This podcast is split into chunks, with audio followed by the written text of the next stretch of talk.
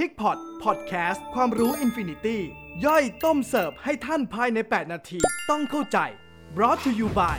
b e r i n g e r i n g e l h a m Animal Health Thailand สวัสดีครับ ยินดีต้อนรับเข้าสู่ p i c p o t Podcast เพราะความรู้ไม่มีที่สิ้นสุดครับ เราจะสรุปต้มยำทำข่าวให้กับทุกท่านในเวลา 8-10 นาทีครับ ต่อจาก episode ที่แล้วนะครับ ที่เราคุยกันในเรื่องของการสร้างผลกำไรอย่างเต็มประสิทธิภาพจากการขายสุกรขุน วันนี้เราจะมาต่อในเรื่องของการดูแลการจัดการครับ ทางด้านการจัดการนะครับที่มีผลต่อการเจริญเติบโต เช่น พื้นที่การเลี้ยงสุกรก็มีผลเช่นกันนะครับ จากงานวิจัยของโทมัสในปี 2016 และเวนเดลในปี 2019 พบว่ายิ่งความหนาแน่นสูงขึ้น ส่งผลทำให้ค่า ADG ลดลงนะครับ โดยทุกพื้นที่การเลี้ยงที่ลดลง 0.1 ตารางเมตรต่อตัว จะส่งผลให้ ADG ในช่วงหย่านมถึงอนุบาลลดลงถึง 40 กรัมต่อตัวต่อวันครับ และ ADG ในช่วงอนุบาลถึงสุกรขุนจะลดลงถึง 50 กรัมต่อตัวต่อวันครับ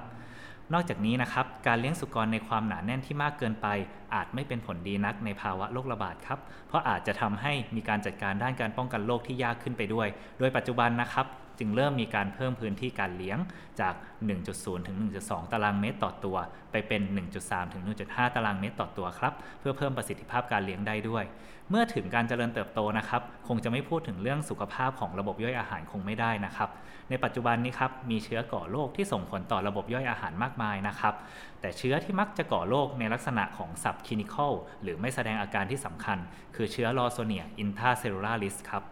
ซึ่งพบได้ในสุกรทุกอายุ โดยเฉพาะในช่วงของสุกรขุนนะครับ มีงานทดลองจากฟาร์มสุกรในประเทศไทยครับ พบว่าสุกรที่ได้รับวัคซีนเชื้อเป็นชนิดป้อนปาก มี ADG ที่สูงกว่ากลุ่มที่ไม่ได้รับวัคซีนถึง 34 กรัมต่อตัวต่อวันนะครับทำให้อายุจับออกเนี่ยที่ระยะอนุบาลสั้นลง 3 วัน และน้ำหนักจับออกสูงกว่า 1 กิโลกรัมครับ ส่งผลต่อการเจริญเติบโตที่ดีในระยะสุกรขุน และสร้างผลกำไรเมื่อขายสุกรขุนต่อไปครับ ในส่วนที่เป็นอีกหนึ่งประเด็นเช่นกันครับคือเรื่องของการจัดการด้านอาหาร เนื่องจากก่อนหน้านี้ครับรูปแบบการเลี้ยงสุกรในบางพื้นที่ มีความต้องการควบคุมคุณภาพซากครับทำให้บางฟาร์มอาจจะมีการจำกัดอาหารในช่วงท้าย แต่ในภาวะปัจจุบันที่จำเป็นต้องเร่งการเจริญเติบโต บางฟาร์มจึงเปลี่ยนมาให้อาหารแบบไม่จำกัดครับเนื่องจากการจำกัดอาหารจะส่งผลเรื่องการเจริญเติบโตของสุกรทำให้ ADG ลดลงนะครับ จากงานศึกษาของ Schneider ในปี 2011 พบว่า การจำกัดอาหารช่วงสุกรขุน ในปริมาณที่ลดลง 400 กรัมต่อตัวต่อวัน ส่งผลให้ ADG ลดลงถึง 60 กรัมต่อตัวต่อวันครับ ในด้านของ uniformity หรือการกระจายตัวของน้ำหนักขาย ถือว่าเป็นปัจจัยที่มีผลต่อเรื่องผลกำไรในการขายสุกรขุนครับ ถ้าสุกรขุนของเรามีน้ำหนักเท่า ๆ กันในแต่ละชุด จะทำให้เราสามารถบริหารการขายได้ง่ายขึ้น ไม่ต้องเพิ่มต้นทุนอาหารเพิ่ม สามารถบริหารโรงเรือนเลี้ยงได้อย่างไม่ติดขัด และยังไม่ถูกตัดราคาจากสุกรที่มีน้ำหนักต่ำหรือมากกว่าเกณฑ์ด้วยนะครับ ซึ่งการปรับปรุง uniformity ให้ดีขึ้นได้ อาจทำได้ทั้งในแง่การจัดการ การควบคุมสุขภาพครับ ในปัจจุบันเริ่มมีการเลี้ยงแบบแยกเพศมากขึ้น โดยอาจจะแยกเป็นคอกหรือเป็นโรงเรือน เนื่องจากสุกรตัวผู้และตัวเมียจะมีอัตราการเจริญเติบโตที่ไม่เท่ากันครับทำให้เวลาขายพร้อมกันอาจพบปัญหาการกระจายตัวของน้ำหนักสูงได้ครับ ซึ่งจากข้อมูลการเลี้ยงสุกรในประเทศไทยเรา พบว่าที่อายุสุกร 22 สัปดาห์ ADG ของตัวผู้ตอนอาจสูงกว่าตัวเมียถึง 60 กรัมต่อตัวต่อวันครับซึ่งส่งผลทำให้ตัวเมียจะโตช้ากว่าตัวผู้ไม่น้อยกว่า 4 วันที่น้ำหนักจับออก 100 กิโลกรัมครับ ในด้านของสุขภาพครับ โดยเฉพาะ